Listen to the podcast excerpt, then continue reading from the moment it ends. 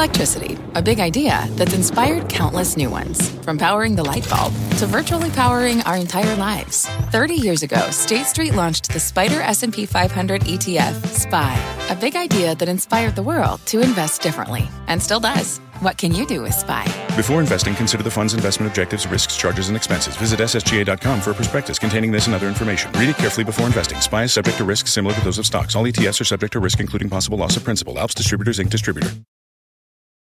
Welcome to Overtime. I'm Mike Santoli in for Scott Wapner. You just heard the bells, but we're just getting started from post 9 at the New York Stock Exchange. And we have a busy hour ahead. Micron earnings are about to hit the tape. We'll bring you the breaking numbers and instant stock reaction as soon as those results cross. Plus, President Biden and Ukrainian President Volodymyr Zelensky are about to kick off a joint news conference in Washington. We'll take you live to the White House the moment it begins. But we start with our talk of the tape. Stocks rallying today with all three major averages gaining more than 1%. It is just the second time this month the S&P 500 has posted back-to-back days of gains. So as we close in on the final trading days of the year, uh, more green hours ahead for your money. Uh, let's uh, talk to uh, CNBC contributor uh, and Ritholtz Wealth Management CEO Josh Brown uh, about that. Josh, Uh, look, uh, this year's taught us uh, not necessarily to look at every 1% bounce and say that the, the trend has changed. We're only bouncing off the down 20% level of the S&P 500, but you know, if the year ended today, what, are you, what are you telling folks? What have we learned, and what do you expect to continue or be different uh, about 2023? The number one thing from, from our perspective is don't change the rules during the course of the game. And, you know, we, we've talked before about the difference between gut instinct based investing versus rules based investing. And there are people who are really good at gut instinct. So I don't mean to take anything away from that crowd. I am not. I learned that already in my 20s, so I don't need to relearn that in my 40s. Rules based investing puts you in a box, but in all the best possible ways. And I think a lot of people uh, were successful this year. They might not be green on the year, um, but they're not down the 19% the S&P is, or even the 14% that a 60-40 portfolio is, um, because they utilized rules that keep them yeah. from being fully invested into a downtrend for example, in our case, and other people have different strategies. But the worst thing you could have done this year was say, oh no, this rule doesn't apply because blank. Russia invaded Ukraine, or once in a lifetime inflation spike, or excess liquidity, or whatever like economic thing you follow. Like to me, when I and I hear stories all day from pros, like you know who got wrecked, who's doing great, etc one of the consistent themes of the people that are fine coming out of the year and ready to rock next year are the people that stuck to what they already know works, despite right. all of the superlatives and wacky stuff going on in the markets. Yeah, I mean, that absolutely makes sense. And by the way, we do have Micron numbers coming in. We're going to get to those in a second. Um, but Josh, you know, when we're talking about the more immediate setup right here, not all the rules can be right, so to speak, right? Inverted yield curve, the way it is right now, means recession is coming. On the other hand, high and declining inflation and midterm election uh, years, the year after one, they're always positive, right? Uh, and the market doesn't bottom before recession starts. So, in other words, you have all these conflicting supposed rules of thumb. Uh, we've been living with recession yeah. fears and inflation threat for months on end. Where does it leave us here? S&P just under 3,900 all of those rules are so tough. I'll, I'll give you another one. I was talking to Tom Lee about this yesterday. Um, earnings usually bottom 11 months after the stock market. So you hear a lot of people come yeah. on CNBC and they're like, "Oh, the, the earnings are going to be the big story." Okay, but it's going to be like a year right. before they bottom, and stocks will probably not wait for that. So here, here's a big here's a big rule of thumb. Not really a rule of thumb, but just like a, just like a truism and I know you know this, but for our audience, especially our younger audience, a lot of conversation that we have is about this. This number came out good. This number came out bad. Earnings are going to be bad. Um, inflation falling is going to be good. If first of all, if you get shocked by a recession next year, I'm going to go ahead and yeah. assume that you've spent you, you spent most of 2022 living in a cave. And the big thing is expectations. So we don't yeah. care about what's good, what's bad. All that matters is is it better than feared or expected or worse than feared or expected? And so well, Josh, that's where we have on. room. Go ahead. Do you think?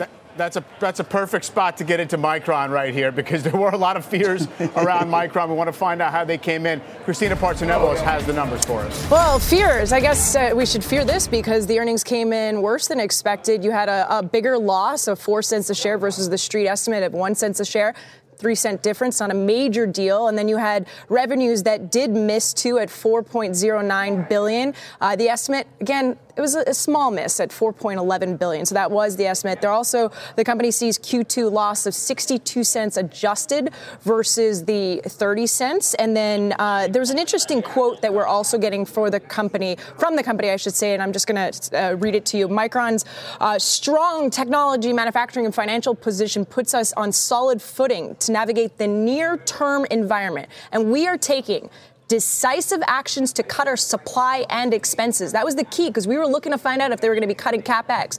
We expect improving customer inventories to enable higher revenue. So that was the, the big point that we were looking for is what are they going to cut? So I'll continue to go through the numbers just to make sure about the capex, but that was something we were looking for with this report. Guys? Christina, thank you very much. Yeah, so the guidance uh, substantially below what was already out there for second quarter guidance. The stock uh, tried to rally. It's still kind of hovering around the flat line. Clearly, people were not expecting outright good news uh, from this one in particular. And Josh, I mean, just at first blush, big picture, this was a company that for fiscal 2023 on June 30th was supposed to earn $11 a share. That estimate's now zero. So it shows you this is a, a very, very uh, leveraged company to the, the memory chip cycle. Uh, but how to think about it at this point? Yeah, I think the main way to think about this and a lot of companies that make up things like the, uh, the semiconductors index is that they're in the caboose. They're not driving the train. So, yes, their guidance might be important to their own stock, but they will be the last to see a slowdown coming and they will be the last to feel it when things start to turn around. The amount of lead time that Micron has is very different than what you're going to see at the OEMs, for example. And I think we make this mistake a lot of the time. We look at all of these companies reporting and, and giving guidance as though they're offering some sort of um, signal or, or something emblematic for everyone else, and it just doesn't work that way. So yeah. these guys are a, are, are a component supplier. They have an outlook on the environment, but they really can't tell you where the leading edge is. Uh, I do think it was it was encouraging to hear about the inventory work down being underway, right. similar to what we heard from Nike last night. and The street loved it. Yeah, for sure. Uh, actually, we're going to get back to Christina Partsinevelos with a bit more uh, color on this quarter. We were just talking about cutting spending, and in the 8K, just the top of the 8K, the company, excuse me, is saying that under the restructuring plan, we expect to reduce our headcount by approximately 10% over the 2023 calendar year, um, and they're going to incur charges of at least $30 million in the second quarter to pay for uh, a lot of that uh, of those layoffs. So again, they were reducing their headcount by approximately at 10% over next year. Guys? All right, Christina, thank you very much. Uh, might be somewhat familiar. People trying to get the cost right after uh, a few pretty uh, pretty fat years for tech. Uh, let's bring in SoFi's Liz Young and Patti Brennan of Key Financial to talk a bit more uh, about the uh, these markets here. And, and Liz, um, You've been, you know, on the on the cautious side, or recommending folks stay pretty cautious. It's been vindicated. Obviously, we're still in a downtrend in this market, and a, a lot of open questions on the macro side. What are you looking for heading into next year in terms of whether you know this retrenchment that we're in is culminating and it's time to start adding risk, or or perhaps going the other direction? Well, I think we're still in the process of finding a bottom, right? Finding the end of this. I do expect that it ends next year, one way or another, in some way, shape, or form. I think the good part about this is that we'll probably know by the end of the first quarter if the Fed is done or not. We might even know by the end of February if the Fed is done or not. And then we can sort of get on with our lives or get on with setting expectations for did they orchestrate a soft landing? Can they orchestrate a soft landing? I think the answer to that's probably no. So, what else needs to happen before we find that out for sure is that, yes, earnings probably do need to come down some more. Consensus is for year over year growth to be flat. I would expect it to actually end up in a contraction of, say, 5 to 10%. But the other good thing about this entire cycle is that we went into it with such high profit margins and such a tight labor market that even if we do have a recession, it might not end up as bad as prior recessions. We just need to kind of get on with it. I actually think the biggest risk next year is that it drags on longer without a resolution and we stay in this sort of purgatory state. You know, I was just looking, and this is anecdotal to a degree, but if you say, well, look, the consumer is going to lose some of, some of uh, the spending power and will, uh, you might have some bumpiness in credit, you know, the auto market's not coming back the way it was. I mean, Capital One Financial and Ally Financial, I mean, those are the stocks that would get hurt, right, in that kind of environment. They're down 40, 50%, right? You have consumer discretionary equal weighted is down 25%. I guess the point is, how much has the market already figured out about where we might be headed? I think it's figured it out in the financial space. I mean, it doesn't mean that they won't go down a little further yeah. if we end up in a consumer driven recession. I mean, obviously, anybody that has a big loan book is going to get hit more in that, or a credit card business is going to get hit. One thing that I think is important to point out so, consumer confidence came out today and it surprised on the upside, and I think that's part of this rally. People were worried that the consumer would start to get hit. They saw that number and said, oh, everything's fine. That number is, it's a survey, right? Mm-hmm. People answer questions. If you look at what happened, like, don't have a short memory. Look at what happened last week. We got a retail sales number that was the lowest it's been in almost a year. Sure I'm much more interested in what consumers are doing and less interested in what they're saying. Yeah. So retail sales are telling us that maybe the consumer is being hit. And once the labor market shows actual signs of weakness, which I would expect it will start to if we continue to get layoff announcements like this, consumers will pull back. And that's where things start to really get real. For sure. Um, and Patti, um, you know, investors are kind of surveying things right now and saying, you know, I lost in equities. I mean, bear markets happen, but I also lost in bonds alongside it. If you're marking to market, although bonds have done better lately, uh, what does that leave you with in terms of what to do, if anything, right now to make sure that you're prepared for whatever next year might bring? Well, I think this is a perfect example of how confused investors really are. There's so much conflicting data and interpretations of what that data actually means. As Liz just pointed out, consumer confidence came in higher than anybody expected. And yet, when you look at Michigan sentiment, it tells a very different story. So, which one should we actually believe? As I go through and I think about 2023, I am reasonably optimistic but also I have a healthy degree of paranoia. Things are oh, things have always happened. They always will. They always, you know, that's the way these things work. Markets are cyclical. And so the most important thing is to hope for the best, expect the unexpected, and be prepared for worst case scenarios. What does being prepared for worst case scenarios mean in terms of what I hold, what I avoid? What, what I'm referring to is a durable financial plan that is less macro fo- focused and more focused on a micro level. Each investor has their own set of criteria, their own needs, cash flow, tolerance, things of that nature. From a sector perspective, you know, I don't know whether or not we're going to actually have a recession. Consensus seems to suggest that we are which pretty much is a self fulfilling prophecy. Okay, so we have a recession. Let's build a plan that is resilient in good environments and not so good environments. And by that I mean investments that might include some of those durable areas. Things like, you know, food, energy, utilities, uh, mm-hmm. et cetera. Got it. Um, so, sort of real necessities and not uh, not uh, luxuries and virtual goods. I think that's been one of the themes. And you know, Josh, I, I feel like there's a bit of a consensus gathering uh, as we get to the end of the year that bonds can actually work, whether in fact we have a recession or not. Uh, that, that, you know, there's enough of a cushion in, in yields right now uh, that somehow we're not necessarily going to have a solvency crisis in the economy. And if we get a recession, bonds act as a hedge by yields going down. If you don't get a recession, they'll hold up. Can it be as easy as that, do you think, on the fixed income side? Well, you, uh, if you look at if you look at all the, the different maturities, the four percent are rapidly disappearing. They're being taken away. Where are yeah. they going? People that have that same instinct as what you're talking about are loading up on uh, on bills, on uh, two-year bonds, five-year bonds. Um, so that might have been a once in a long time opportunity, unless there's some sort of reacceleration of inflation. There are almost no, there are almost no formulas in finance that are uh, 100% or can be guaranteed. And this one can't be either, but it's the closest one I've ever seen to perfection, which is that if you want to know what your return will be on a 10 year treasury, start with today's yield. And when 10 years elapse, you can almost set your watch by it. I think there's like a 99% historical uh, degree of confidence that that will actually end up being your average annual return over that period. So if I tell you anytime you see a 10 year somewhere between three and a half and four, grab it. Mm-hmm. Take my word for it. It's not my opinion. I'm, I'm telling you that that is probably, if you're a rich person in America, that is probably going to be a pretty good 10 year rate to sleep at night and have no risk on. But I would barbell that. Can I, can I have one chart and then I'm going to shut up? Um, can we all turn our attention to McDonald's? Can we look at, like, I don't know, a five year or.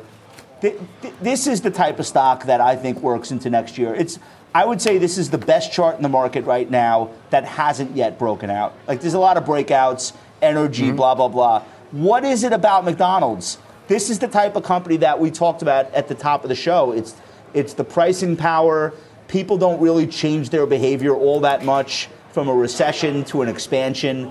The amount of McDonald's a McDonald's customer is going to eat really doesn't vary.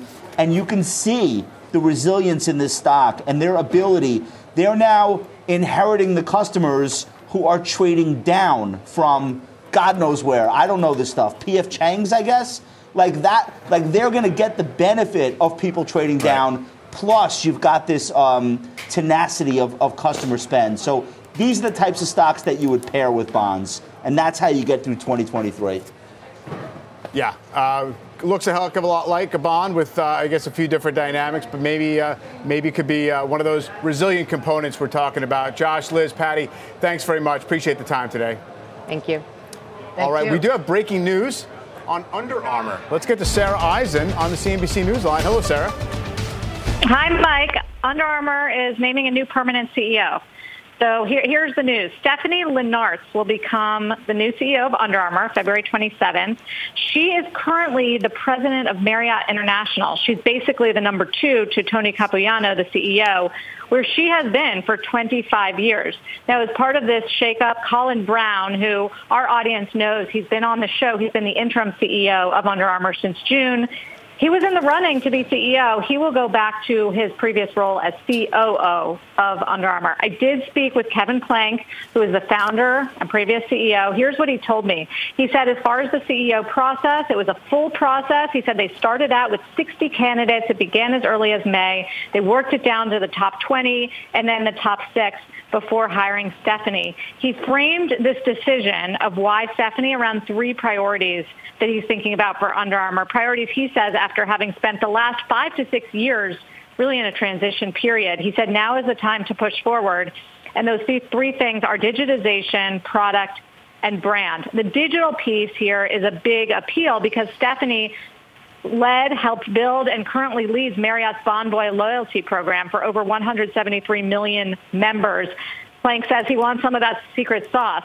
And then on the brand, which investors certainly have said that Under Armour needs to do more work on to refresh. Plank emphasized that Stephanie has worked with more than 30 brands and gets it strong brands like the Ritz-Carlton. Now, I did ask Plank about her lack of specific retail experience, and he pointed to her six years as being a board member of Home Depot, board director. So she's got retail chops there as well. Now, of course, I also asked about Kevin Plank's own role, which investors are always wondering about, because it's been sort of mixed as, as CEO. He's the founder of the company. Here's what he told me on that. He said, my title is brand chief and executive chairman. It will be a partnership. She and I will be partners. We're not hiding from that, he said. I will be involved in the business in an important way.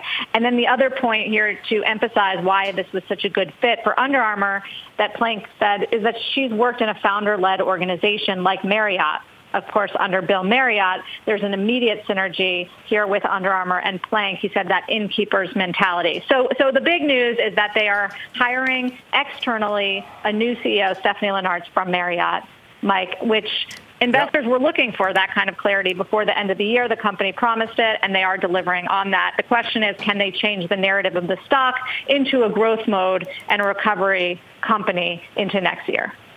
Yeah, and Sarah, the stock did uh, have gotten just a little bit of a bump after hours. It seems like uh, settling on a new CEO, uh, perhaps you know the fact that it is a, an outsider with this perspective. You mentioned the direct-to-consumer experience as well as some exposure uh, to retail there. I mean, I guess you have all those broad priorities. Maybe in a more immediate basis, what's the to-do list that, that's going to greet her in the job? For Under Armour's growth you know, they've, they've been fairly disciplined on the inventory and have not suffered as much as, say, a Nike. And while I know we reported on those earnings and you covered that yesterday, that the inventory problem is starting to clear, Under Armour's been in a better spot for that. They just have not grown. You know, the previous CEO, Patrick Frisk, was able to help optimize the business. In other words, uh, focus focus it down to prioritize profitability, and that's something that he was able to do, expand margins. The key is figuring out that Under Armour brand, where they play, and getting more shelf space and getting them back on a growth trajectory, which is where they were for several years uh, under Kevin Plank initially. So that's going to be the, the big thing. And it's going to be, as you know, to grow in a tough consumer discretionary environment where people are worried about recession and pullbacks, where apparel is more promotional and where companies and brands need to make a decision about whether they're going to maintain brand strength and not take markdowns on the product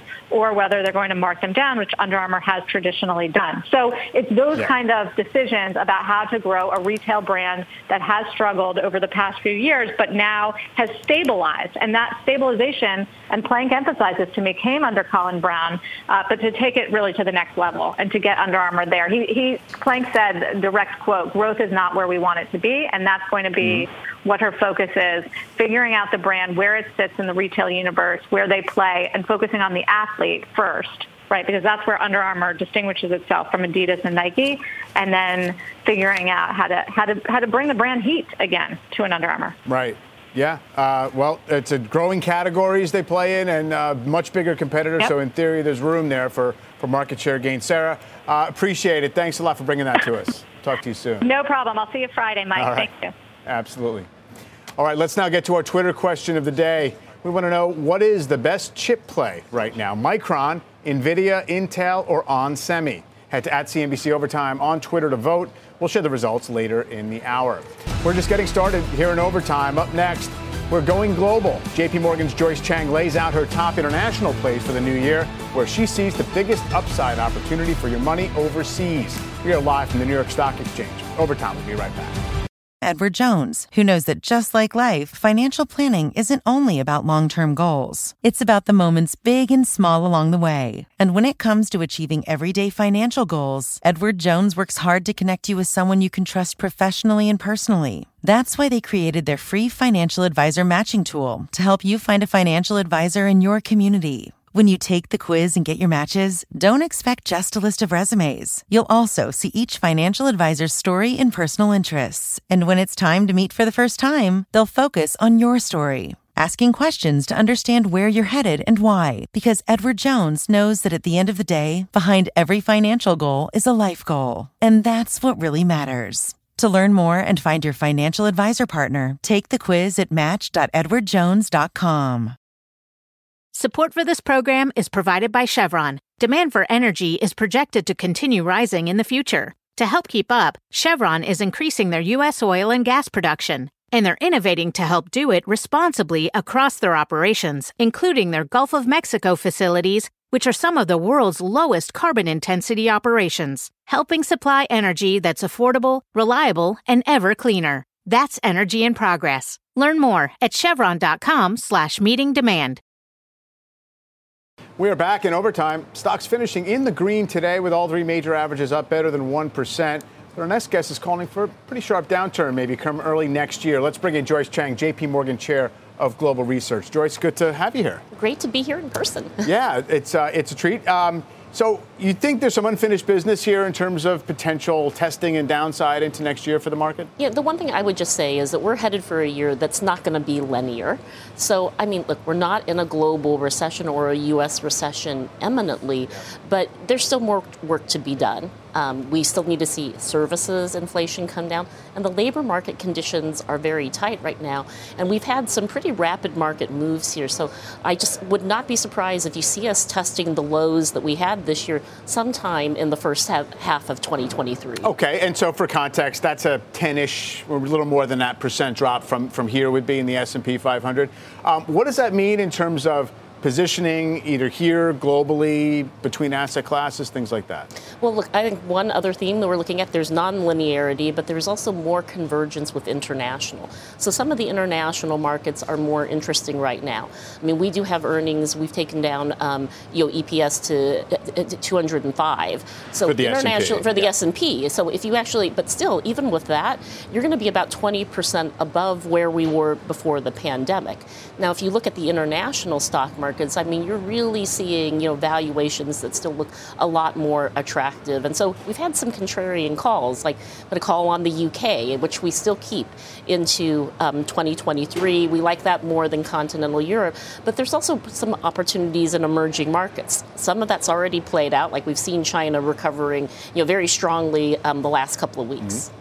Uh, you, when you talk about it as convergence, I mean, I assume you mean that you know U.S. has outperformed a lot. U.S. is more expensive, and therefore valuation convergence works to the benefit of overseas markets. A- absolutely, I think there is more international convergence mm-hmm. that can play out here, just given the absolute levels we're at, and that U.S. earnings are going to have to come down here. You mentioned uh, services inflation still needs to come down. Tight labor market in the U.S. Did those things imply that the Fed is going to surprise on the tighter side, or is it pretty much the market have it right in terms of where the Fed lands? Look, I, I think it's another 50 basis points to 25 basis point moves, but I don't think it's just what the Fed is doing. It's that the market is assuming a pivot earlier than I think will occur. Mm-hmm. Um, and I do think it's more of a high hold that's going to be here. And then you're going to just see the weight of 500 basis points of Fed tightening, um, you know, weigh in um, in the market in 2023 as growth is coming down, as earning revisions are coming down as well. So I think that everyone thinks, oh, oh, when the Fed pauses, the next thing is an ease. But you could have a high hold where really they don't do anything until uh, 2024, even. Sure. Um, and in terms of you know the the overseas play, is that mostly a function of those economies being resilient or just cheaper stocks or just even the value mix uh, of their sectors? Well, I mean, it, it, it's a combination of different things. So, you know, growth is going to come down in the U.S. Um, the Europe is going through a milder recession than people had thought and is going to stabilize here. But even China, with the reopening trade, after really having a collapse in the economy the last couple of quarters, is going to come back. So you're going to see some growth rotation um, as well. But there's a couple of sectors that we're more cautious cautious on right now, like energy, which we've been very bullish on over the last year. We think tactically it's more, um, you know, one to be a little bit more cautious on given the run that we've had, even though we like it over the longer term and as a structural play. Mm-hmm. But I think that, you know, China has, you know, uh, you know, rallied back very strongly since November. So I'm not so sure you should chase that one. There are other emerging markets that actually stand out and we think have some attractive value right now. Interesting. So energy, even with China perhaps reopening further, you think that just it, it's gotten a little bit ahead of itself? I think it's um, you know probably gotten a little bit ahead of itself. I mean, medium term, we still like the trade very much, and we think that even on positioning, this is one where there's still further upside. But you know, we'd probably pull back over like the next quarter on that one. Um, you know, but if we take a look at some of the emerging markets, some Yeah. of the green energy plays actually make a lot of sense rather than the traditional energy plays. What's the the connection there between emerging markets and the green energy plays? Well, I think that you know it depends on which market, but in the Asia markets, um, we definitely see in China, even as we look at like electric vehicles in um, you know South Korea, when you have memory sort of Mhm. coming back, and also Indonesia. So we actually see that in Asia, some of the green energy plays make sense just because of you know the emphasis that's being put in the specific countries on those particularly mar- markets and also the valuations. But you know there are other markets outside of Asia in emerging markets that we see as attractive as well, like Brazil. Brazil, I think, is going to be one of the first um, central banks that can ease. Um, and there is still some stimulus that is going into place there. So I think emerging markets, um, you know, have some attractive opportunities here as well as part of this international convergence play. I know you pay attention to sort of the volatility setup, the structure in general. Um, we've had a pretty little bit of a, a, you know receding volatility levels. It's the end of the year. VIX around 20. Um, does that mean it's going to be calm sailing into next year, or is that something not to uh, bank you know, on? I would just say nonlinearity again. I mean, I think that the VIX um, is you know more like 25 is, is going to average over the next year. But we've also seen you know rates move quite a lot sure. over the last couple of days, and you know we've seen you know Treasury yields 25 basis points just off of the post FOMC lows that we had. Yeah. And I think that rates volatility with um, the surprise out of Bank of Japan is going to stay with us as well. So I think there's low liquidity into um, the end of the year, which sure. is what we always see, and this could actually be tilting more favorably. But you know we've seen these pullbacks, which I don't think we're over with um, at this stage. Yeah, bond volatility really has been the lead story uh, of the year, whether we talk about it much or not. Joyce, great to talk to you. Great Thank to you. be with you. Happy holidays. All right, you as well. Thanks. Thank you. Uh, time now for a CNBC News update with Bertha Coombs. Hey, Bertha. Hey, thanks very much, Mike. Here's what's happening at this hour. President Biden tells Ukrainian President Zelensky it's an honor to be by your side. Biden also pledging to maintain support for Ukraine, including advanced weapons like Patriot missiles. Zelensky expressed gratitude for America's help. All Ukrainians from our nation, strong nations, all the appreciation. Thanks, Congress, and, and thanks from our just ordinary people to your ordinary people, Americans. I really appreciate Holiday travel in the Midwest is already getting hit by the winter storm threatening much of the country. 30% of flights out of Minneapolis, St. Paul International are delayed. Blizzard warnings have been issued for parts of Minnesota, Iowa, and Michigan. And the suspect in a shooting attack on the New York City subway will plead guilty to federal terrorism charges. Frank James is accused of firing dozens of bullets in a crowded subway car, injuring 23 people last April. Mike, back over to you. Bertha, thank you very much. Up next, more on Micron, the stock lower after reporting moments ago. Company's call just getting underway. We have a top analyst standing by with his instant reaction to the quarter. Overtime, we'll be right back. Plus, you're looking live at the White House where President Biden and Ukrainian President Volodymyr Zelensky are about to kick off a news conference. We'll bring it to you live the moment it begins. Overtime, we'll be right back. Now is the time to bring new ideas to your industry. And T Mobile for Business has the advanced 5G solutions to make that happen. We're helping rethink patient doctor interactions with real time data sharing. We're tracking carbon with 5G sensors to help fight climate change. We're partnering with cities to connect roadways, cars, and drivers to minimize injuries. Disruptive thinking deserves a disruptive partner. So let's get started on what's next for your business. Step up your innovation at T-Mobile.com slash now. Let's take another look at Micron. Those shares are lower, a little bit, little less than 1% in OT after a revenue miss and some weak guidance. The earnings call just getting underway. For instant reaction to those results, let's bring in Matt Bryson of Wedbush. Matt, um, you know, the company and, and the street has been sort of chasing uh, the results lower here. I mean, uh, estimates cut, guidance cut, still further down uh, beyond what we were expecting in today's report. Uh, do you think it's settling out at, at, something close to a low in terms of the actual business uh, performance and conditions yet? So, memory's still tough. Um, I, I, I, think that Q1 uh, may mark a bottom. Uh, there, there's some sentiment that if the Chinese New Year is disappointing in terms of holiday sales. Uh, that, that, you'll see some some product, uh, some excess product again available, and that may be when pricing uh, actually bottoms. Uh, but we're still looking for signs of a turnaround. And um, the the guidance that they gave today, the the cost cutting measures, does it does it change the story at all? Has the stock de-risked, I guess, in, uh, in, in street parlance enough uh, for it to be a little safer? Yeah, so I, I think that expectations were already low, right? Every they, they told us that pricing was worse than they anticipated, um, and it, my checks show that, that pricing is is continues to move, move lower. I, I, I think that was reflected in expectations. Um, with Micron, historically, the, the bottom's been about uh, book value. Book value is in the mid 40s at this point. Certainly, you can make the argument that Micron's a much better company than it was four, five, six years ago. They're uh, the cost leaders in DRAM. Uh, they've got a great NAND product, which historically wasn't the case. They have a better balance sheet. So I, I, I think that the stock is close to a bottom. It's more of a question of when's the upside going to, to occur? When are we going to see a, a shift to this memory cycle? And is there any uh, relevant read through from what Micron has told us to other players uh, in memory or, or more broadly in the semis?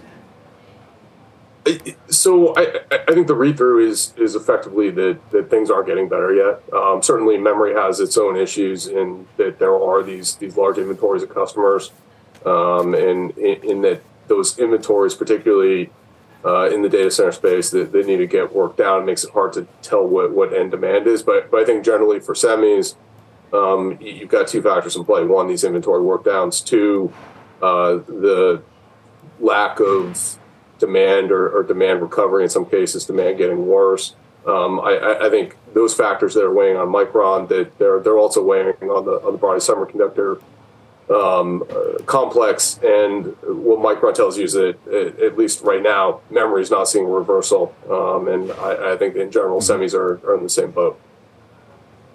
And so, where would you uh, prefer to, to look if you wanted to say, look, maybe there's a way either to get shelter from this weak part of the cycle or to anticipate when it turns better? How is your what are your preferred ways of, of doing that within the group?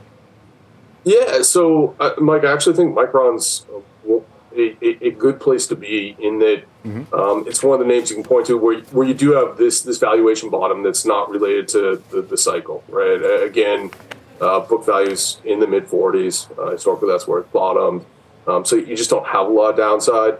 Uh, the other names uh, that, that I tend to focus on are uh, names that I think are, are gaining share. Uh, so a- AMD, I, I, think certainly they are going to take share throughout 2023, 2024 um, in the server CPU space. So even if you have a difficult end market, they can outperform if, if, they can take an incremental share. Uh, and the same thing with Taiwan Semi. So in, in part, um, it's the share losses uh, by Intel. So Intel losing share mm-hmm. to AMD that accrues to Taiwan Semi via AMD. Uh, but also, or same thing with Apple. Apple can shift to their own processors. Uh, again, uh, that share accrues to, to Taiwan Semi. But then also you've got uh, Qualcomm, Nvidia shifting some of their production over to TSM, and so Mm-hmm. Uh, again, I, I, think they're in a good position because they're they're they're taking some share that and that offsets some of the broader market weakness.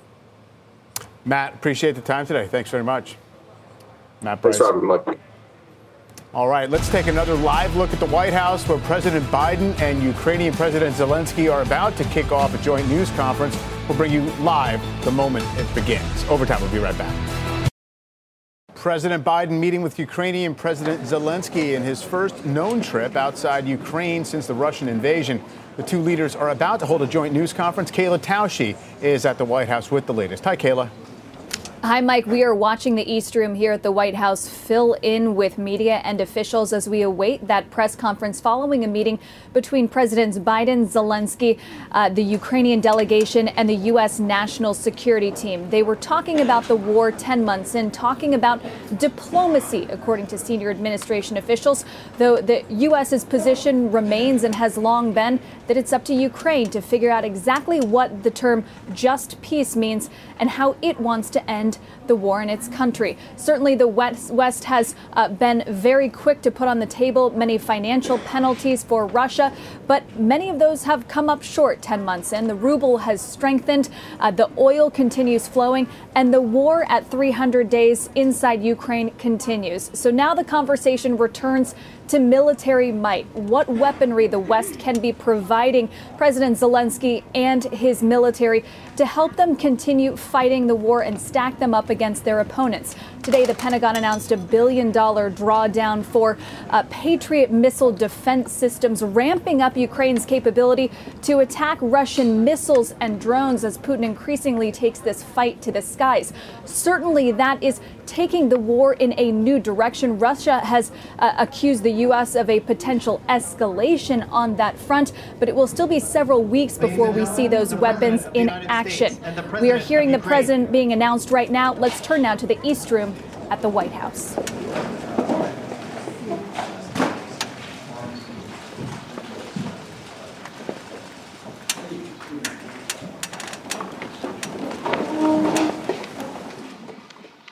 President Zelensky, I'm honored to welcome you back to the White House. We spent an awful lot of time on the telephone as well as on video, but it's good to see you in person again. And uh, we've been in close and frequent communication throughout this conflict from the very beginning, but particularly, uh, it's particularly meaningful to talk with another in person, look each other in the eye, because leadership through this uh, terrible crisis has inspired the Ukrainian people as you have done, Mr. President, and the American people and the entire world.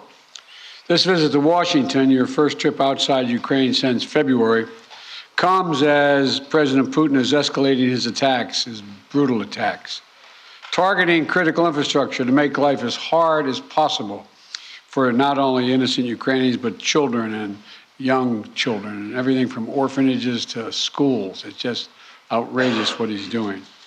And we've, uh, as we've heard into the, as we head into the new year, it's important for the American people and for the world to hear directly from you, Mr. President, about Ukraine's fight and the need to continue to stand together through 2023. This visit also falls on the 300 day mark of Russia's brutal invasion of Ukraine. 300 days since Putin launched an unprovoked, unjustified, all out assault on the free people of Ukraine. 300 days of Ukrainian people showing Russia and the world their steel backbone, their love of country, and their unbreakable determination. And I emphasize unbreakable determination to choose their own path. To Ukrainian people, I say to them all, you have demonstrated, you have shown your strong stand against aggression in the face of the imperial appetites of autocrats who wrongfully believed you might, you might, they, they might be able to make might right, and they're not able to do it. Thus far, they've not, they've stood alone, you know, and you've have, but you haven't stood alone. You have had significant, significant help. We've never stand alone. You will never stand alone. When Ukraine's freedom was threatened, the American people, like generations of Americans before us, did not hesitate.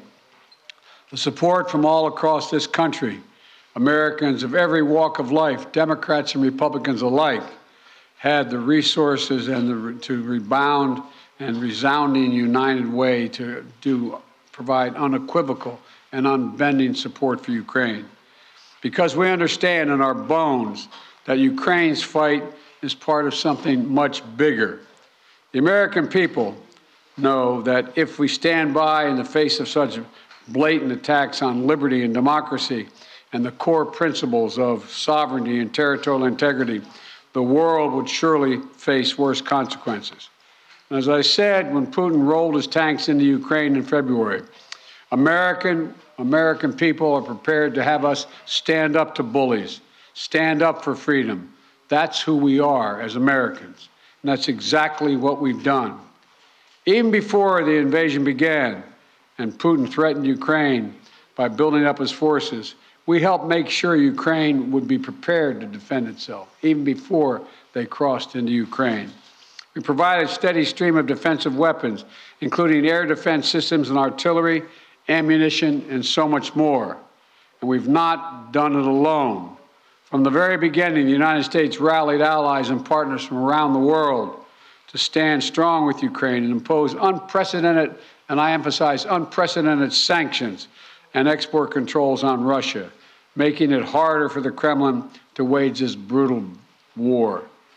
More than 50 nations have committed nearly 2,000 tanks and other armored vehicles, more than 800 artillery systems, more than 2 million rounds of artillery ammunition, and more than 50, more than 50 advanced multiple rocket launching systems, anti ship and anti and air defense systems, all to strengthen Ukraine.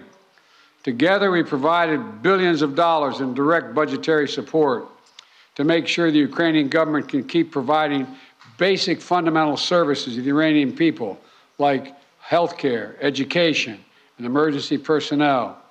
This includes another $2 billion that direct budget support from the American people that the World Bank distributed earlier this week. We provided humanitarian assistance to help the millions of Ukrainians who have been forced to flee their homes because of Putin's inhumane, brutal war. Communities across Europe have opened their hearts and their homes to help Ukrainians in need. The United States has been proud to welcome more than 221,000 Ukrainians seeking refuge since March of 2022, including as part of Uniting for Ukraine, as, as part of our Uniting for Ukraine program. And today, USAID is committing more than $374 million in urgently needed humanitarian assistance for Ukraine. This will help provide food and cash assistance for more than 1.5 million Ukrainian people, as well as access to health care, safe drinking water, and help stay warm in the winter to more than, for more than 2.5 million Ukrainians. The United States and our allies and partners around the world have delivered a broad range of assistance at historic speed and has been critical to bolstering Ukraine's success thus far. Ukraine has won the Battle of Kiev, has won the Battle of Kherson, has won the Battle of Kharkiv. Ukraine has defied Russia's expectations at every single turn. and President Zelensky, Zelensky, you have made it clear that he is uh, open to pursuing uh, um, well, let me put it this way he's not open, but you're open to pursuing peace. You're open to pursuing a just peace. We also know that Putin has no intention, no intention of stopping this cruel war. And the United States is committed to ensuring that the brave Ukrainian people can continue, continue to defend their country against Russian aggressions as long as it takes. And I want to thank the members of Congress and their, for their broad bipartisan support to Ukraine. And I look forward to signing the omnibus, omnibus bill soon, which includes $45 billion, $45 billion in additional funding for Ukraine. I'll also sign into law the National Defense Authorization Act, which includes author- authorities for to make it easier for the Department of Defense to procure critical munitions and defense materials for Ukraine and other key materials to strengthen our national security. Today, I'm announcing the next tranche of our security assistance to Ukraine. $1.85 billion package of security assistance that includes both direct transfers of equipment to, that Ukraine needs, as well as contracts to supply ammunition Ukraine will need in the months ahead for its artillery, its tanks, and its rocket launchers. Critically, in addition to these new capabilities, like precision aerial munitions, the package will include a Patriot missile battery, which will, and on which will train Ukrainian forces to operate as part of the ongoing effort to help bolster Ukraine's air defense. It's going to take some time to complete the necessary training, but the Patriot battery will be another critical asset for Ukraine as it defends itself against Russian aggression. Altogether, Today's new security assistance with humanitarian funding amounts to $2.2 billion in additional support for the Ukrainian people. We should be clear about what Russia is doing. It is purposefully attacking Ukraine's critical infrastructure, destroying the systems that provide heat and light to the Ukrainian people during the coldest, darkest part of the year. Russia is using winter as a weapon freezing people, starving people, cutting them off from one another. It's the latest example of the outrageous atrocities the Russian forces are committing against innocent Ukrainian civilians, children, and their families. And the United States is working together with our allies and partners to provide critical equipment to help Ukraine make emergency repairs to their power transmission systems and strengthen the stability of Ukraine's grid in the face of Russia's targeted attacks. We're also working to hold Russia accountable, including efforts in Congress that will make it easier to seek justice for Russia's war crimes in Ukraine. Let me close with this. Tonight is the fourth night of, night of Hanukkah, a time when Jewish people around the world, President Zelensky and many of the families among them, honor the timeless miracle of a small band of warriors fighting for their values and their freedom against a much larger foe and how they endured and how they overcame. How the flame of faith, with only enough oil for one day, burned brightly for eight days. A story of survival and resilience that reminds us that the coldest days of the year, that light will always prevail over darkness, and hope drives away despair. And that the human spirit is unconquerable as long as there are good people willing to do what is right. This year has brought so much needless suffering and loss to the Ukrainian people. But I want you to know, President Zelensky, I want you to know that all the people of Ukraine to know as well. The American people have been with you every step of the way, and we will stay with you. We will stay with you for as long as it takes. What you're doing, what you've achieved, it matters not just to Ukraine, but to the entire world. And together, I have no doubt we'll keep the flame of liberty burning bright, and the light will remain and prevail over the darkness. Thank you for being here, Mr. President. We're going to stand with you.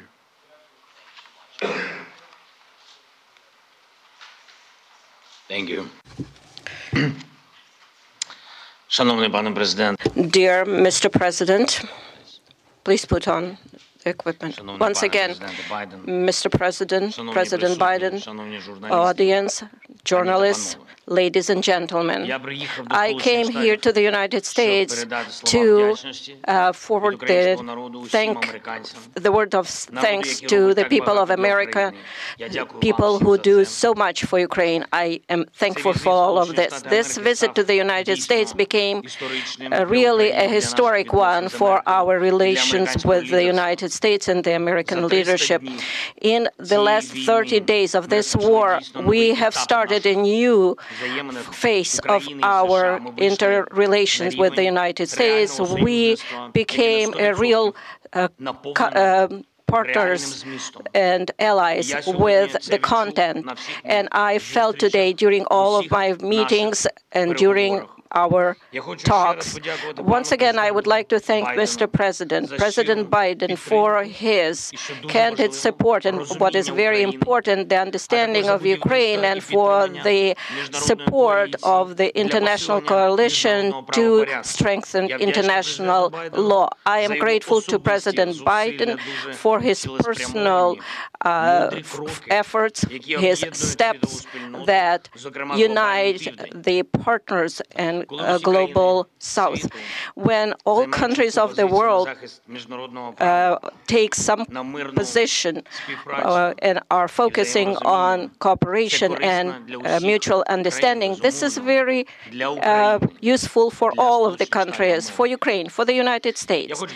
I want to thank the Congress for bipartisan, bicameral support, and I am looking forward to good meetings with the members of the Congress and their support. This is the visit that I am I'm here today to meet with the Congress. The main issue during my today's talks is to strengthen Ukraine. Next year, our movement forward to fight uh, for our freedom and independence. I have good news returning home. President Biden announced a new package of defense support uh, about 2 billion US dollars, and the strongest element of this package is the Patriots battery systems, something that will strengthen our air defense significantly. This is a very important step uh, to create a secure airspace for Ukraine, and that's the only way we would be able to deprive the terrorist uh, country and their terror attack to attack to strike our energy sector, our people, and our infrastructure. We had a very good uh, negotiation and talks about our strategic steps, which we discussed with President Biden, and what we expect next year and for what we are preparing. This is very important for all Ukrainians, and I am hopeful. And once again, thank you, Mr. President, for 45 billion, because this is a big assistance, and I hope that the Congress will approve this financial assistance for our crime, uh, country. This is almost 45 billion. Thank you very much for the support. Every dollar of this investment for the United States is going to be strengthening of global security. I know that the American leadership will be strong and will play important role in global scope. And the United States will help us to defend our values, values and independence. And regardless of changes in the Congress, I believe that there will be bipartisan and bicameral support. And I know that everybody works for this. And of course, during all of uh, my meetings today, uh, we discussed issues of uh, standoff against uh, terror of Russia, the destruction of our energy infrastructure. We need to survive this winter. We need to protect our people, and we need to be very specific in this area. This is a key humanitarian issue for us right now. This is the survival issue. We are discussing sanctions and uh, legal pressure on the terrorist country Russia. Russia needs to uh, hold to be hold, held accountable for everything it does against us, against our people, against Europe and the whole free world. And it is very important that we have have uh, the peace formula. And for that, we uh, offer very specific steps what America can do to help us to implement them. We propose global uh, formula for peace summit. I'm thankful for our American counterparts that they feel us and understand how it, important it is to continue and, and uh, stay on course and uh, work on integrity of the country and international uh, rule of law.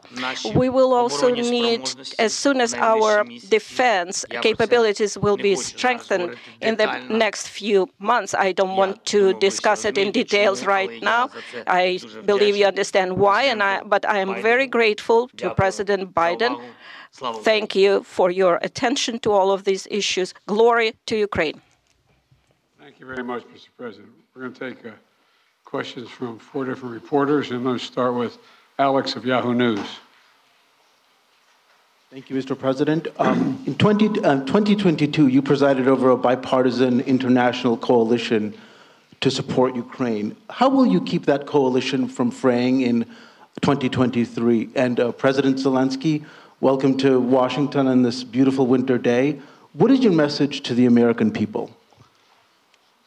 Well, answering your question first, uh, um, I'm not at all worried about holding the alliance. Um, наше uh, союзницьке партнерство з країнами Європейського Союзу і іншими країнами. I assume this is simultaneous. All right. okay. I've never seen NATO or the EU more united about anything at all and uh, I see no sign of there being any change. We all know what's at stake here. Our European partners, all the more so. They fully understand it. This is about, we've never seen a major invasion of a European country since World War II. And they see no signs that, that Putin is going to do anything to change that unless we resist and we help the Ukrainians resist. We all know what's at stake the very idea of sovereignty, the UN Charter. Putin uh, thought he would weaken NATO. Instead, he strengthened NATO. I once said to him that we talk about the, he want, wanted to see the, uh, you know, Europe end up being uh, um, divided. Uh, the, uh, and instead, what did he do? He produced a more united Europe with Sweden and uh, Finland joining. So I don't see any reason to believe there will be any lessening of support. And as we reach out to our NATO allies, our Secretary of Defense and our Secretary of State, we get continued support, not only there, but also from around the world, from Japan and many other countries as well. So I feel very good about the solidarity of support for Ukraine. Thank you for your question. Thank you very much. You asked me what are the message to American people. You know, um, I think I will tell you very simple things, which are very important for me. And I, and I think so that we have the same values and the same understanding of the life, the sense of the life. My message I wish you peace. I think that is the main thing, and you understand it only when the war in your country, when somebody like these terrorists from Russia come to your houses. And I wish you to see your children alive and adult. And I wish you to see your children when they will go to universities and to see their children. I, th- I think that is the main thing what I can wish you. And of course, to be together with us, jointly, because we really fight for our common victory against this tyranny. That is real life. And we will win. And I really want win together. Thanks so much. Not want, sorry, I'm sure. You call on one of your people? Press person? Yeah. Будь ласка. Інтер. Yeah, thank you. Dmitry Anopchenko, Ukrainian television. Uh, President Zelensky, President Biden, I got a question to both of you, but firstly, as Ukrainian, and I mean it, I want to thank the United States for supporting my country. And, you know, my family is in Ukraine, and I definitely understand they will not be alive today if uh, America will not support my country, both politically and militarily. So thank you for this. It's We honest. will.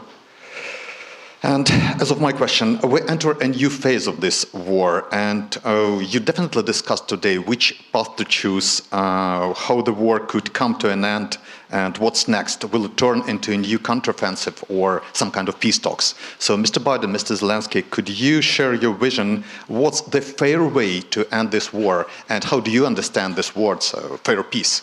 Thank you. My, my view. Your guy. I think we have. Come, come here. I see. I see. Although I like him very much already. А, ви е, розпочали це запитання. You have started this Ah. question. I'm sorry. I, sometimes I switch on my native language. Uh, А you have started by stating that your family is in Kiev and without the assistance of the United States.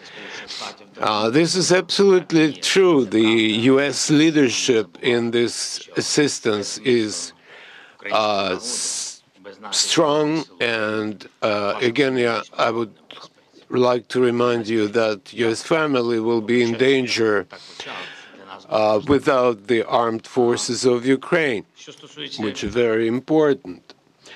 That concerns your questions per se. Uh, what would you like to hear? Uh, uh, just peace? I don't know. I don't know what just peace is. It's a very philosophical description. If there is a uh, just war, I don't know.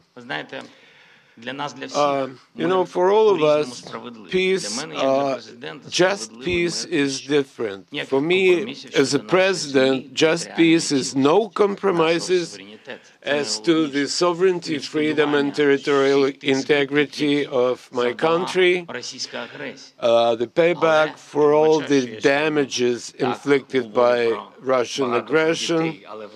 Uh, I'm sorry, I'm reminding, uh, I'm talking about children a lot today, but as a father, uh, I would like to emphasize, you know, how many, how many parents lost their sons and daughters on the front lines. So, what is just peace for them? Money is nothing, and no compensations or reparations are uh, of uh, of no consequence. They live by revenge. Отже, I think this is a tremendous tragedy, and the longer the war uh, lasts, uh, the longer this aggression lasts, there will be more parents who live for the sake of vengeance. or revenge. And I know a lot of people like that. So there can't be any just peace in the war that was imposed on us by these. I, I don't know how to describe that because we are in the White House and I can't find the proper language. So these inhumans, I would say. Let me respond. I, I think we have the we share the exact same vision and uh, that uh, a free, independent, prosperous, and secure Ukraine is the vision. We both want this war to end. We both want it to end. And as I've said, uh, uh it could end today if Putin had any dignity at all and did the right thing and just said, pulled out. But uh, that's not going to happen. Not going to happen. It's not going to happen now. So what comes next? we talked about today was we're going to continue to help Ukraine succeed on the battlefield it can succeed in the battlefield with our help and the help of our European allies and others.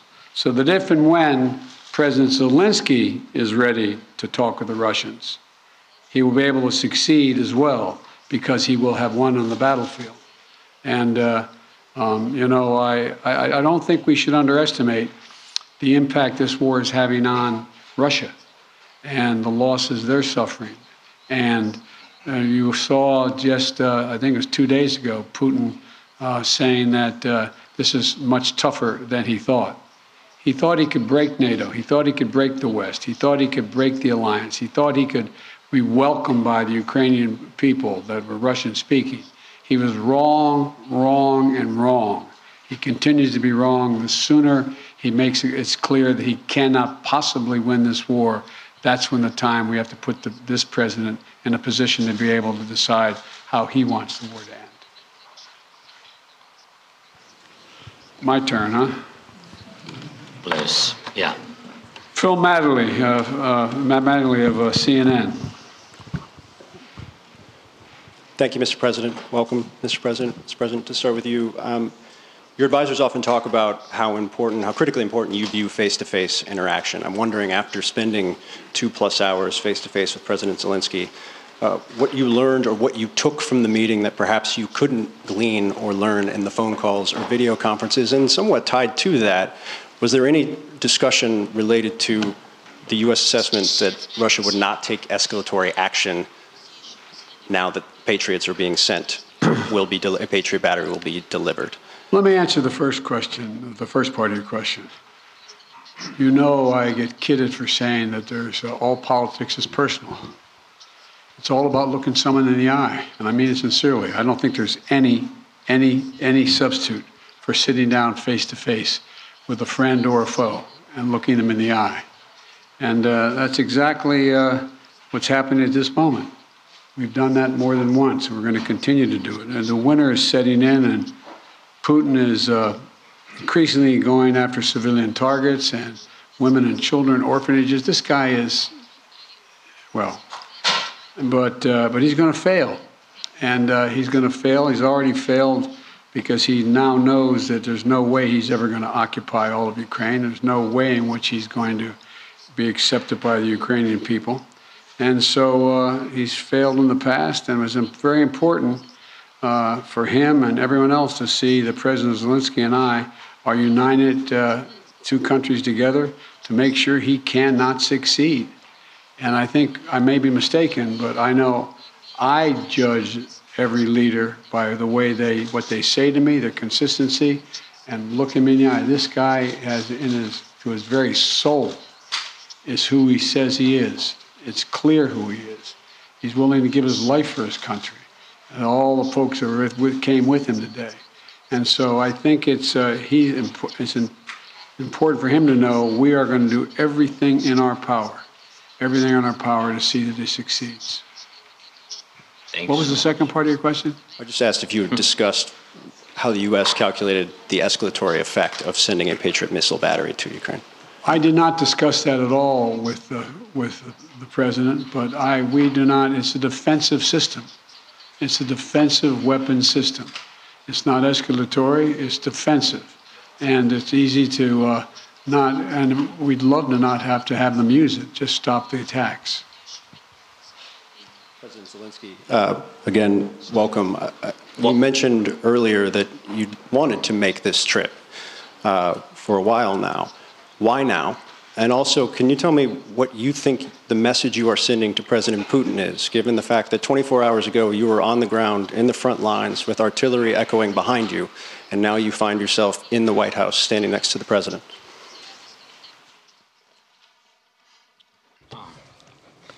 Thank you very much for your question. As to what is the message for Putin?